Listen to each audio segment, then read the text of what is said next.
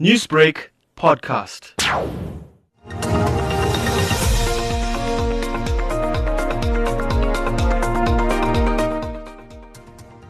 .9% of voting districts have just completed their results. A very good afternoon to you. Welcome to Newsbreak Talk as we bring you I think a wrap we'd like to call it, but still so much coming through right now with regard to the elections.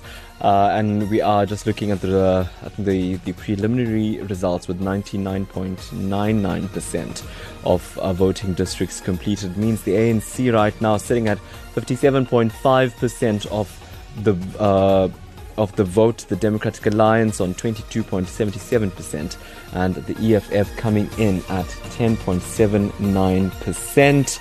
IFP, they are just out the top three now. They're sitting with about 3.3% of the vote. And Freedom Front Plus moves into the fifth space there. Your top five parties, South Africa, with 99% of the votes declared. So this has been Elections 2019, hasn't it? And I think... I'll remind you that I just literally flew into the studio from the IEC Nerve Centre in Pretoria, where I was stationed the whole week, and I'm right here now in our Durban studio. And what a whirlwind it has certainly been. I'd like to say thank you so much to coffee right now. Dr. Nadvi, your thoughts on that, the week you've had? Hi, good afternoon. So it's been really fascinating. We started off wondering, who the sort of top parties would be. Yeah. The surprise for me has really been Freedom Front Plus. But I think that is a reaction to the discourse that has been playing itself out over the last couple of months around land, because they were really almost an insignificant party, if I can use that word.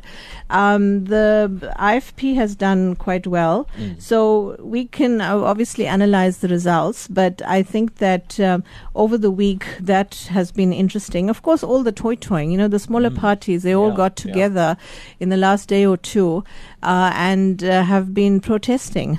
There was a group of, I think, 35 smaller parties, and it became 27, and they've been protesting about all of the irregularities, as they call it. Yeah. So at the actual Nerve Centre in Pretoria, a lot of activity has been happening. This double voting issue is something that's also quite interesting, as well as the so-called indelible ink that wasn't so indelible after all. Yeah. Lots has happened, and as even many analysts have commented, we find ourselves at a point in this elections that perhaps we have not been at before because of the number of irregularities that have emerged. So really a very busy, active busy week. Time. So that was the week of Dr. Lubna Nadvi. Of course, she's been keeping you company this entire time, analysing and breaking down the results. I'm so happy that I managed to get a chance to interview you during this time, because, of course, we were on the opposite sides of South Africa for this election. So, yes, Dr. Lubna Nadvi bringing us expert political analysis. KwaZulu-Natal has just declared their results. We'll take you there just now. But I think what we're doing is we're bringing you a wrap of the week that was in terms of the elections and, lots to dissect, so many different subsections and sub-avenues about it.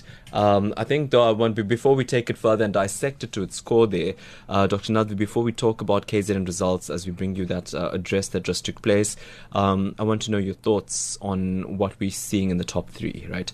We've got an ANC for the first time ever in a general election. They are below 60%. The Democratic Alliance, they dropped a few percent, about 1.5%, is it? I think about 2% actually that they've dropped in their vote share, and the EFF gone to double digits. Your thoughts on the way the top three has done from a support perspective? Well, I think that it was inevitable that the ANC was going to lose support, given the sort of unhappiness that, its traditional support base has shown over the last couple of years. So I'm not too surprised that it went below 60%. Whether it was going to be closer to 50 or just above 55, I mean, we are now sitting at 57.50. So that is something that I think most of us had anticipated.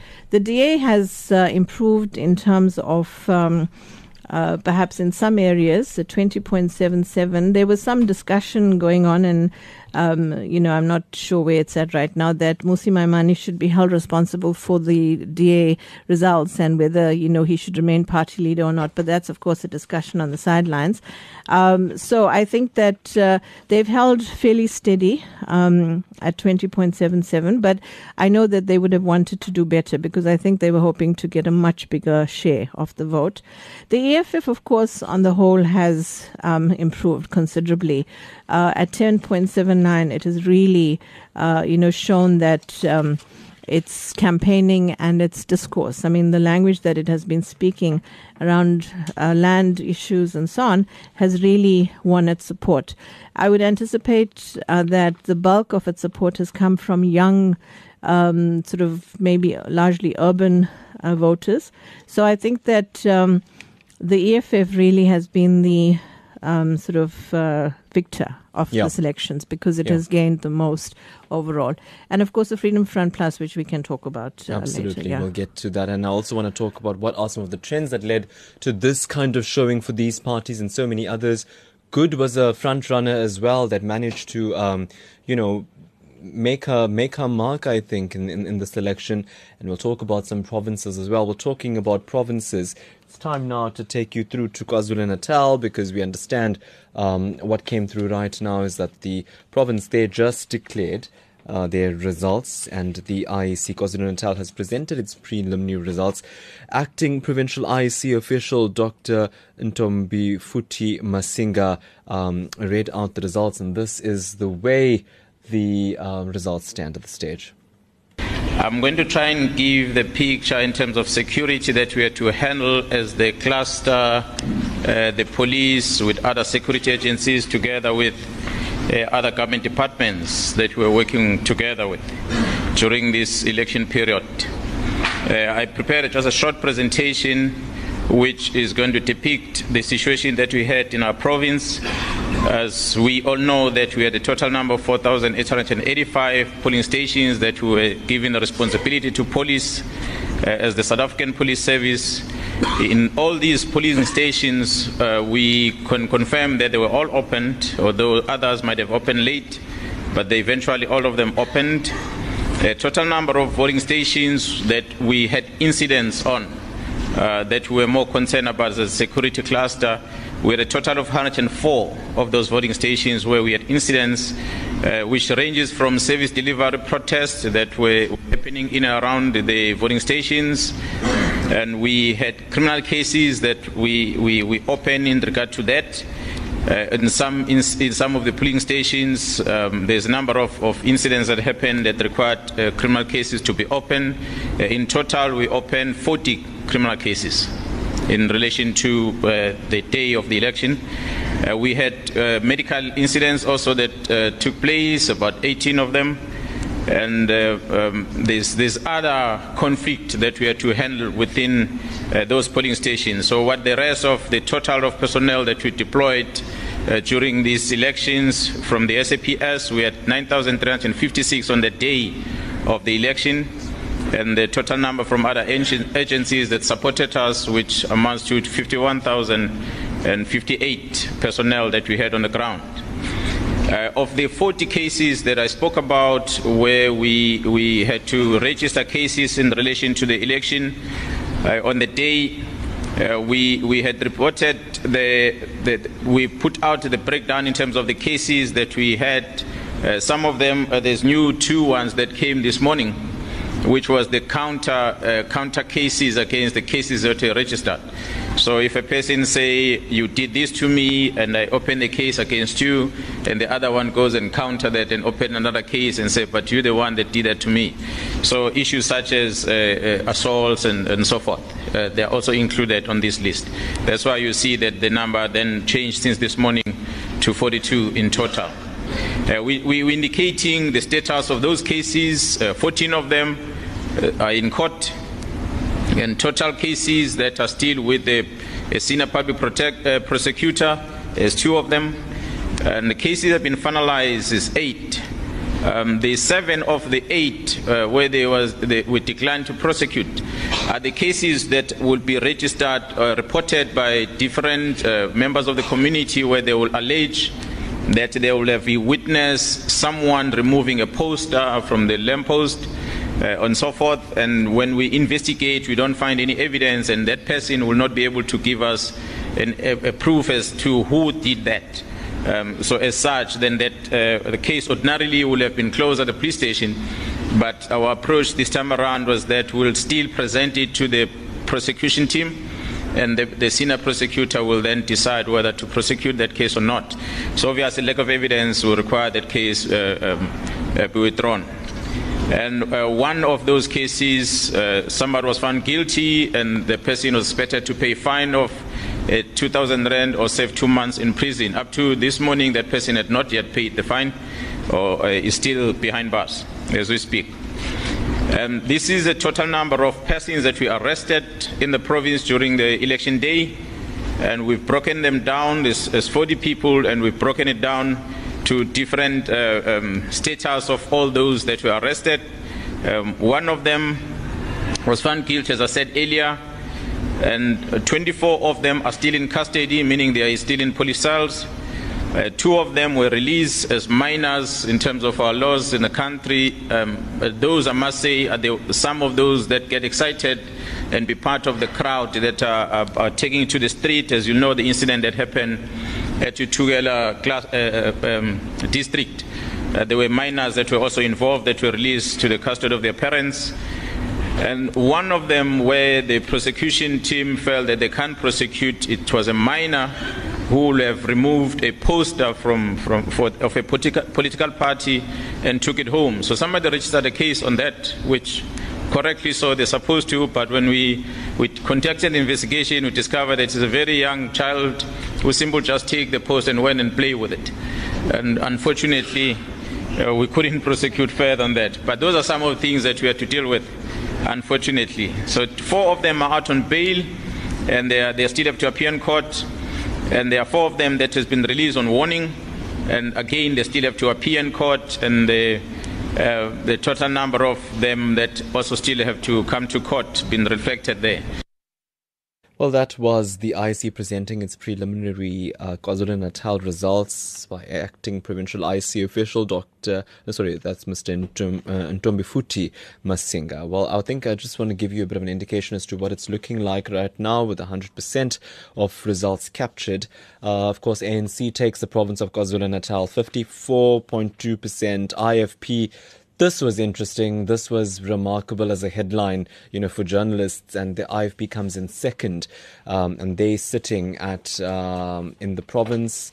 IFP sits there at 16.3%, and you know, I think great inroads they made by that party, and I think they themselves were pretty confident. And I'll remind you again of where the IFP sat after the 2014 general election in KwaZulu-Natal. They were number 4. Hey, they were 10. They were about I think it was in the 2014 general election. The IFP managed 10.86%. of the vote, and that resulted in them, you know, not being particularly strong, and they've now gone to second place. So interesting one there. But I think, Dr. Nadvi, before we talk about any of this, now that we know what the breakup is, let's take it to some of the issues that has bogged it. And it wasn't so much the numbers and the results and what we're doing here. It was the issue of the ink. You know, stains on the IEC, one could go as far as saying. Your thoughts on that? Well, look, obviously at some voting stations, the markers or pens that were, distributed to ink voters' thumbs were clearly, not what they should have been. So... but what is interesting for me is that voters actually tried to, make the effort to actually rub the ink off and try and vote again. So that, is something interesting for me. You know, in past elections, we haven't really seen this kind of activity by the electorate. So either these people were trying to undermine the process, trying to test it to see if it's possible to even do that. And I had to question the whole thing, like, why even bother? If you're voted, why try and rub the ink off and then try and vote again? Dr. Nadvi, let's stop that, because I see this as an actual live. I thought it was a previous interview, but Speaking to Deputy Secretary General Jessie Duarte now at the IEC in Pretoria is Mzwandi Lambeje. Let's listen to what the ANC has to say, taking into account that they have just declared results, the IEC. That our research gave us an indication that we would be between 56 and 58% of the national vote. And in every province where we are today is what our research gave us. And also that research was based on going to the people very directly, using a cloud-based system to record what people were telling us on the ground, and then making calculations. Thank you very much, TSG. There was the... Yeah. Mzwandi Lambeje, they're talking to the Deputy Secretary General of the ANC, Jessie Duarte, there about ANC's showing. Yes, Dr. Nadvi, we were talking prior to that about the irregularity. What was interesting from a numbers perspective, because that's what we, that's where our focus and the narrative of the election shifts to now. It's race for seats, analysing the numbers, and what many are saying, and this is to not make an excuse for the IEC, or to create a potential breeding ground for irregularities going forward. What many are saying is that, the margin of how many allegations of double voting or irregular voting compared to the bigger picture is insignificant. It would not alter the final result based on what is on the table, what is at hand right now. Taking that into account, it becomes a matter of principle versus, the process. And your thoughts on that? Absolutely. I mean, the SAPS, officials also kind of came in on that debate to say that they'd arrested about 22 people and then it was 24. And really, if you look at the number of votes cast, if it was 24 so-called irregular something or the other, it wouldn't really have made a difference to the overall outcome. But what it's saying about where we are right now is that there are people who are trying to perhaps... engage in these kinds of irregular activities, perhaps to make a point. And we really need to kind of think through whether any of this was necessary, because it actually detracted us from... Yeah. The sort of whole process of elections, Absolutely. On the whole. Yeah. I mean, my own voting experience was very positive. Went into the voting station very quick and came out, and it was straightforward. And my ink is still on my thumb, as you can see. Yeah. So on the whole, I think most of the voting stations got it right. Where there were issues, whether it was double voting or lack of ballot papers, or maybe some voting stations didn't open or something. When you're running such a major operation, these logistical issues do happen. Yeah. But I think that we need to look at how to improve them. And the IEC has actually acknowledged that. Do we move to electronic ballots or voting in the next round? Do we, improve our checks and balances? So I think the IEC has acknowledged that there were some issues, but that they're working on it. The IEC has, I think, as of the past half hour, has said that the allegations and the assertions and I think the demands made by this group of smaller parties is, it's unlawful, it's unnecessary, they will not be adhering to it. And right now they say that the law makes no provision for preemptive legal action. So the IEC being very tough there. I spoke to a lot of observers on the IEC floor there in Pretoria, the nerve center. Many are saying, we have no complaints in terms of the process. Yeah, absolutely. And I think when you've got a team in who is employed to do a certain job, and if this is what they're telling you about the job, then one has to actually understand what they're saying. But then to the smaller parties, and I attended that. It was between you and me, Dr. Nadvi, it was just my coffee break. I said, okay, I've got enough interviews now for the next broadcast. I'm just going to have a cup of coffee, and then the protest starts, and I had to leave and run right down. And so I attended that protest, you could call it that, and I think the some of the demands coming through from the smaller parties was criticised by a lot. Why didn't I get interviewed by so and so station? Why didn't anybody allow me to be in a certain space, etc. So the criticism being levelled is that too many demands by the smaller parties. I think that what's happening is that these parties that have entered the electoral process are basically realizing that they've invested a lot. You know, they've actually spent a lot of money on the registration fee, and there's been a lot of sort of work that they've put in.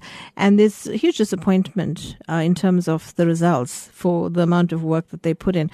So perhaps the complaints and all of that, I mean, they're looking for ways to actually kind of find excuses for their own performance. But I think they need to look harder at their own campaigning and whether they appeal to the voters. No, that is, So all of these complaints really don't, I don't think we can take it seriously in terms of the broader picture, because I think the logistics that the IC had in place was very well organized, if you look at it. And to be honest, 48 parties, you know, that's a lot of parties. And I think the smaller parties now have to understand that they need to, if they really want to be part of electoral politics, they need to become more serious about how they campaign and, draw voters to them. Yeah, because if you look at it, and I think an example to cite there in terms of a smaller party making great inroads would be, a party like Good, for example, a party that is currently 5 months old. Good, I think, has really, shown itself to be a very sort of disciplined party. Well, look, Patricia de Lille is someone who the voters know, although she has headed up a few parties in the past. So, you know, she has moved between parties. But at the end of the day, she has a history which voters can identify with. And I think that she campaigned quite strongly.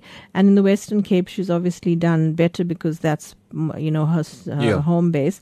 But a party like Good that's just come in quite new has really performed well, but largely can be attributed to the leadership of the party. Other smaller parties like ACM and ATM who had been hoping to do much better. Really, you can't take ACM very seriously, given who it's headed up by. So at the end of the day, I think the smaller parties have to take a long, hard look at how they've campaigned and what the outcome has been of that process. Well, just so you know, the aggrieved parties demand an independent audit of election results. The IEC, there's no electoral provision for that, to have an independent external audit of the results. So they're standing very firm on that. Okay, we'll go now to analyzing a lot of what happened with these numbers, as it is race for seats now. Who's going to go to Parliament? Who's going to go to National Assembly and Provincial Legislature? We'll dissect all of that now. It's your turn, though. Our phone lines are still down, so you can text me. It's 071-613-7803. We've got political expert Dr. Lubna Nadvi in studio today, and she's analyzing a lot of what we're seeing currently come through with 100% of results captured. It's a jam-packed sporty weekend on SABC1 this Saturday. Playing for the Coach features Thabo Senong at 1:30, the man that will lead Amajita at the Under-20s FIFA World Cup Poland 2019 later this month. At 2 p.m., Soccer 411 leads the soccer discussion of PSL matches playing simultaneously as the Absa Premiership closes the curtain of the 2018-2019 season. Laduma brings you title contenders Orlando Pirates against top 8 hopefuls Polokwane City at 3 p.m. EFF at 8 p.m. on SABC3 as Team Soldier Boy clashes with Team Lazar. Brought to you by SABC Sports for the love of the game. The 27th season of the Premier League is coming to an end this Sunday, a season that will go into the history books of the beautiful game, as 2018-19 champions will only be known on the final day of the league race. It is going down to the wire for the two title contenders. The reigning champions Manchester City and Liverpool separated by just a point. Relegation survivors of Brighton FC will up their game with intentions to swell the champagne moment for the citizens in the Premier League match of the week. Finally! Pascal Gross for Brighton and home Albion! Provided they win, the consistent boys of Pep Guardiola are 90 minutes away from lifting their fourth Premier League title. Everybody's going to Brighton to try to win and attack them to be champions. Catch the Premier League action between the Seagulls and the Citizens this Sunday on SABC3 live at 3:30 p.m. Brought to you by SABC Sports for the love of the game. So yes, we are talking about the results. You can WhatsApp us. It's 071 613 7803. Race for seats now, and I think we'll just talk to you about what the initial breakdown is showing us in terms of the KwaZulu-Natal legislature has just declared. ANC likely to get about 44 seats, IFP 14, the DA 11, and the EFF about 8. And that's what it's likely to look like there. Let's come to the IFP then, based on that note, with regard to IFP in KZN, Dr. Nadvi. And I think it's kind of, dare I say, it's a bit obvious as to why they did so well. Of course, with the NFP not having a great running, I mean, they've had a lot of leadership squabbles, one imagines. Zanele Kamagwaza Msibi's unwell. They weren't able to contest 2016. That was such an administrative blunder on their part. And as a result, when they did start to campaign for 2014 nationals, they didn't really look so strong. So one assumes then that the great inroads they've previously made shifted back home to the IFP. Mm. Well, you must remember that the IFP has usually attracted largely rural Zulu ethnic vote, if I can use that term. But the IFP has also attempted to, appeal to a larger voter base. So you would find that there are, for example, voters from the Indian community who would support it, and other, race groups as well. But the sort of traditional voter base has been, largely rural and sort of coming from the Zulu ethnic community. So in a sense, I think that's what and those votes were probably going to the ANC previously, possibly because the party leader was Jacob Zuma. So I think that these kinds of trends, these sort of ways in which voters exercise their vote is important for us to observe. But I think that at the end of the day, the NFP clearly not being as strong as it was when it sort of first contested, in national.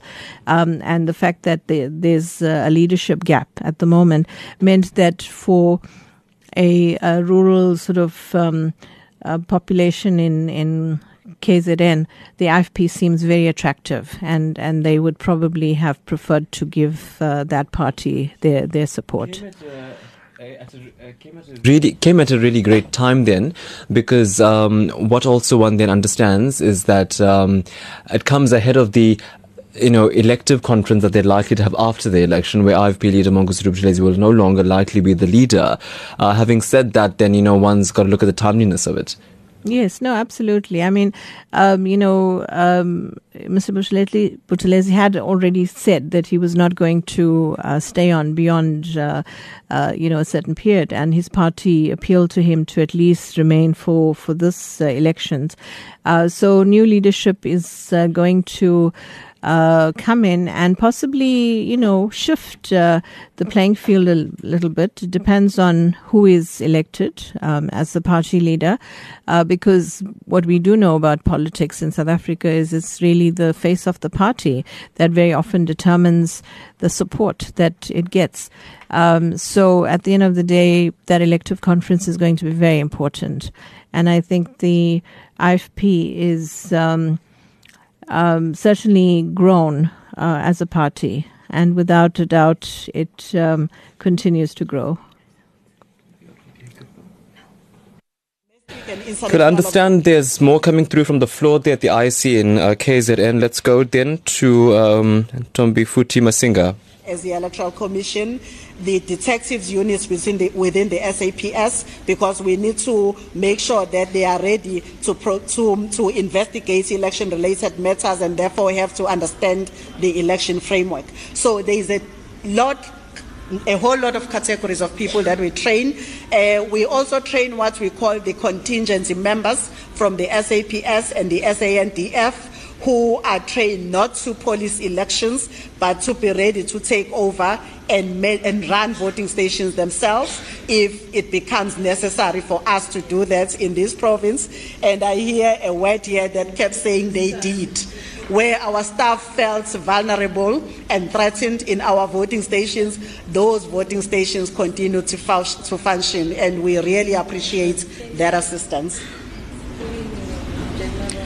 In terms of creating an environment conducive to the elections, we have what we call the PLC, which is the... So yes, information coming through from all sides of the quarters of IEC as we build up to the official announcement being made there. We're dissecting all of these results here with political analyst Dr. Lubna Nadvi. I'll take you to WhatsApp very quickly and we'll come back to the parties, and we're looking at their gains made thus far.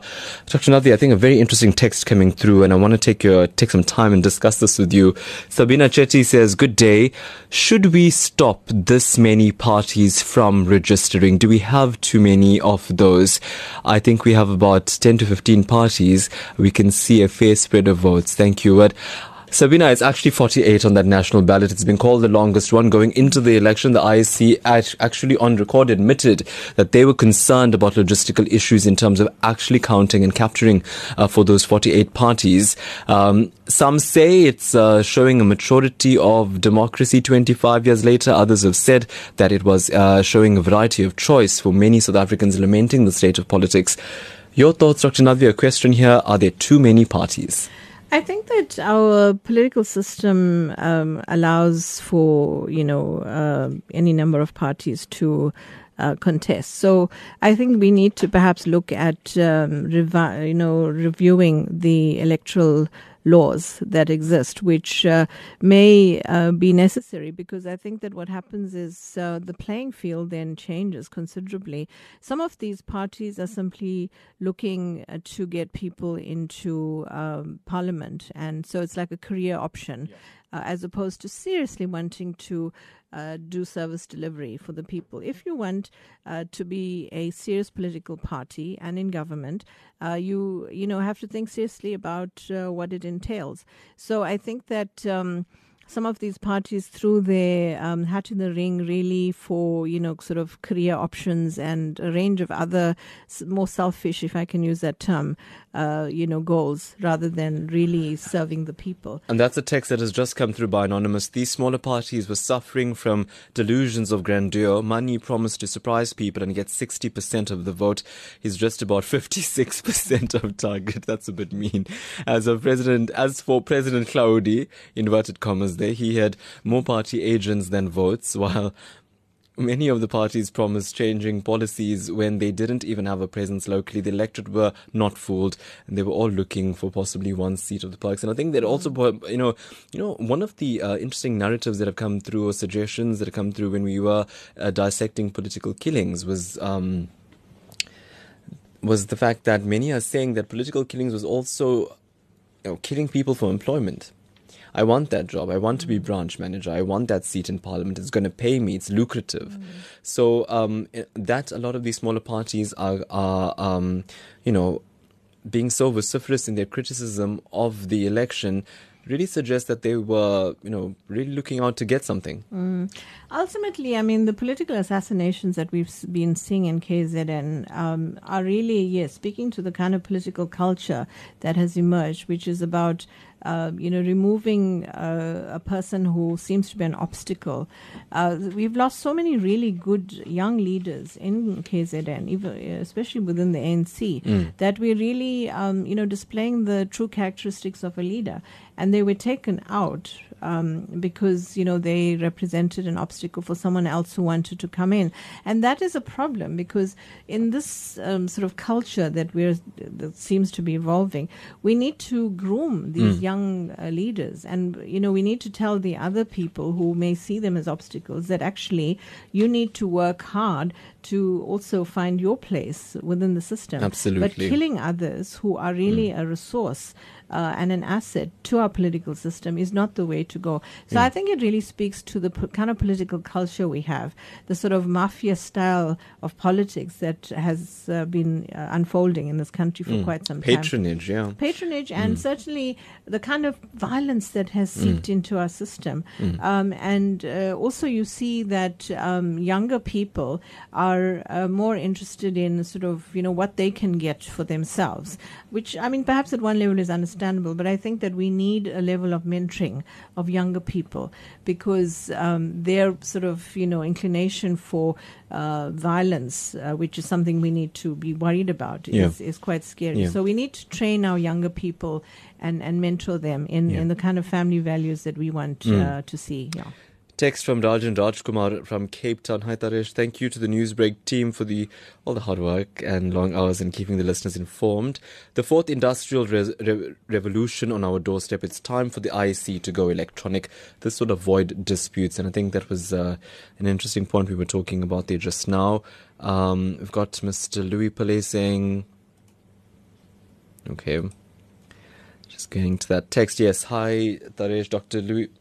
and Dr. Nadvi, thanks. This was a very, the IEC did a very good job for the 27 parties. It will cost a lot, but will have no grounds. It's a drop in the ocean. My point was Bergville by 12 p.m. and the polling station was not open. Could the IEC bust the voters to Larry Smith or Harry Smith? Thanks. That's from Louis Pillay talking there about his experience. Selvin Govender on WhatsApp, and hi Dr. Nadvi, although there are much controversies regarding the double votes, which voters are being convicted isn't, so that it will not change the status of the winning parties. Shouldn't there be some criteria or qualifications that people must have before standing for elections? Interesting point then about Dr. Nadvi, your thoughts on that? Yeah, no, I think that, before people actually stand for elections, they must have some qualifications. Yeah. They don't necessarily have to have a doctorate in politics, but certainly, you know, have some experience and have an understanding of the political system. As I just said, many people wanted to get into Parliament really as a kind of career choice. And being sort of a politician, it really has to be about servant leadership, as they call it, you know, serving the people. Because ultimately, in order to truly serve the electorate, you have to understand what your role is. You've got to lead by example. Becoming a politician just as a career option and to gain the perks and so on really isn't what the electorate is looking for. So people need to understand this. And this is what I also was referring to about our political culture, that this is not about perks and benefits and so on. This is a very serious, space, and it's important to understand. Sure. That. We're spending some time on your WhatsApps before we dissect the results a little bit more. I think at this stage now, with 100% declared, Dr. Nadvi, we can talk about voter turnout. It's been a major thorn in the side of many, talking about, you know, increased political apathy and the impact that a higher voter turnout would have had on the results. That's always something to consider at this stage. A text here from Kogi Govender. I totally agree with Sabina. Why not join the bigger groups and work together as a rainbow nation and not for their personal vendetta? That's a text there from Kogi Govender. Just going through more texts that have come through. Yes, this is from Nelisha. Hi, I'm Nelisha from Tongaat and a DA member. I'm not a political person, but my view in all of this is that the DA should be given a seat, because my personal experience of the DA, I know that the councillors have done for me. They got a couple, and I think they're going to, you know, given an opportunity at leadership level now to continue their work. So, yeah, you can be rest assured of that, as the numbers indicate that they are. So, yes, those are the messages that have come through, and we are talking about it. Let's talk about voter turnout, Dr. Nadvi. And I think a lot of the times, you know, when we do analysis, we almost run away with it, and it gets so interesting. But help very briefly everybody at home right now to understand, you know, what is a voter turnout and why is it so significant when looking at the overall election results? Well, basically, you know, voters register to vote. So you have a pool of voters and you want all of those that have registered to come out and vote. In this elections, we've seen that there has been a certain number of people that did register to vote, but only a percentage of that actually came out to vote. Now, what is that saying? It's saying that either they were not passionate enough or interested enough to go to the voting station to cast their vote, There's also been some commentary about the fact that younger voters have not come out in their numbers, or few have registered. So if the voter turnout is 65 plus minus percent, then it's saying something that it was only that percentage of the registered voting population that actually came out to vote. It may reflect apathy. It may reflect this notion that people really couldn't be bothered because perhaps something more, something else was more important to them. I think we need to see this as a significant issue because it speaks to how, as an electorate, we're engaging issues. A lot of politicians have said... Dr. Nadvi, let me stop you there. I'm told to take this bit of information coming through. It's Ntombifuthi Masinga, Acting Provincial IEC Official. It shouldn't be more than 2%. If it reaches 2% and above, you are in trouble as a country. So we are sitting at 1.7% on the national ballot in KwaZulu-Natal. And then voter turnout in terms of the provincial ballot, the KZN ballot, we are at 3.6. The reason the national turnout is higher than on the provincial ballot is because we did have people who voted in KwaZulu-Natal who voted through the Section 24A provision, who are not ordinarily registered in KwaZulu-Natal, who could only be given a national ballot, because if you are not registered in KwaZulu-Natal, you do not get the provincial ballot. So that explains the difference between the number of people who voted on the national ballot and those who voted on the provincial ballot. Spoiled ballots on the provincial ballot is 56,000. Now, that's a seat and above.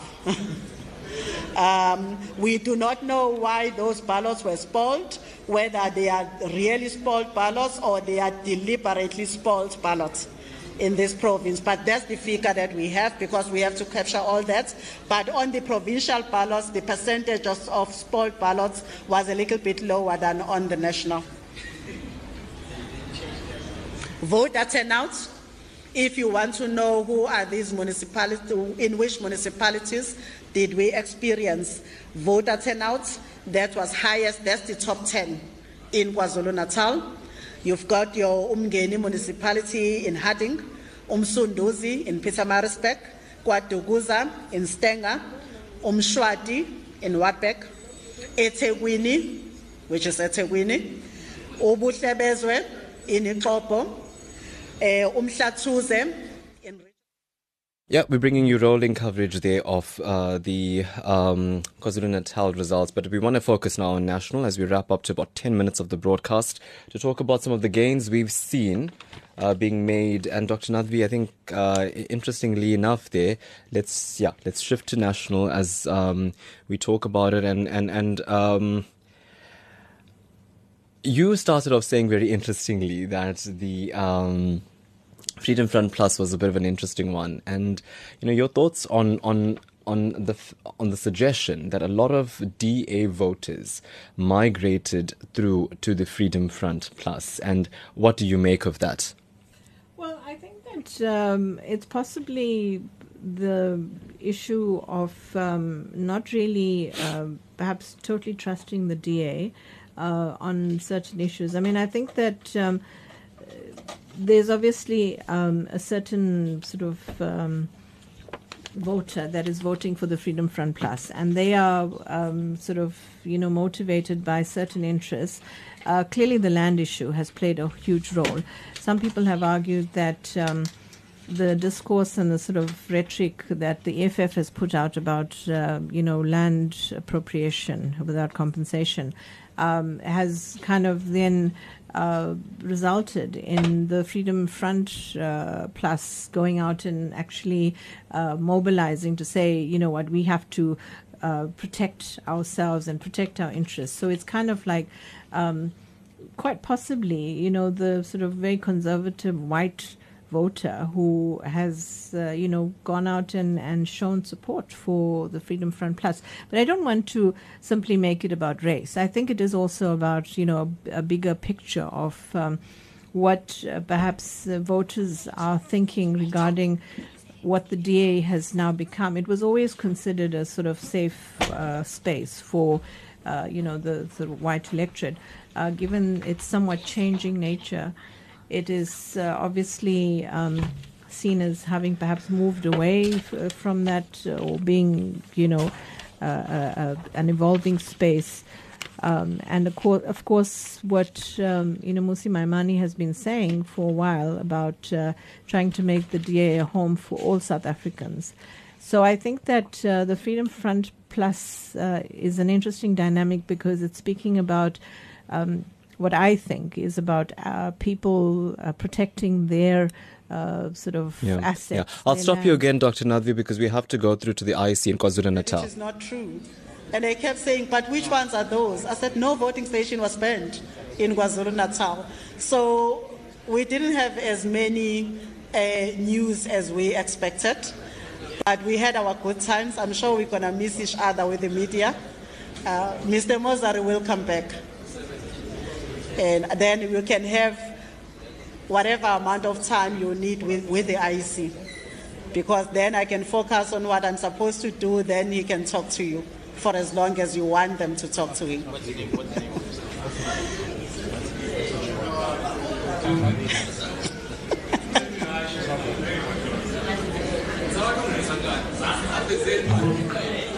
Party leaders.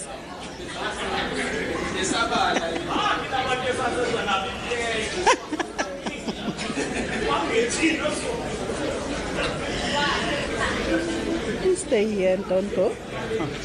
Is that the correct one? You want to do leading party first? Yeah. Okay, they want to start with the leading party results. And I'm going to ask them to stay here.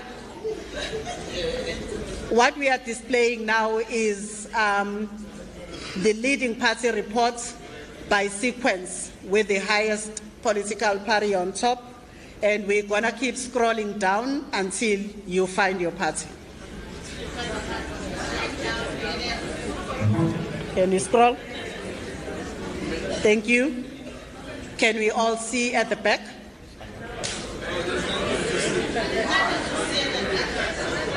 Hey, Ningtolil. Okay, we're just going to scroll until we get to the bottom. Unfortunately, we can't fit this in a slide. You know, we only concluded in the early hours of the morning, so we can't give you the interesting graphs that we would like to present with these results.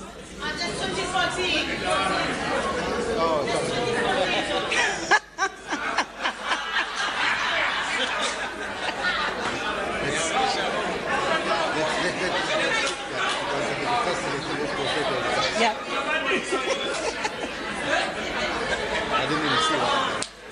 Let's get out of Durban. We'll get back to them. Of course, that was the provincial acting.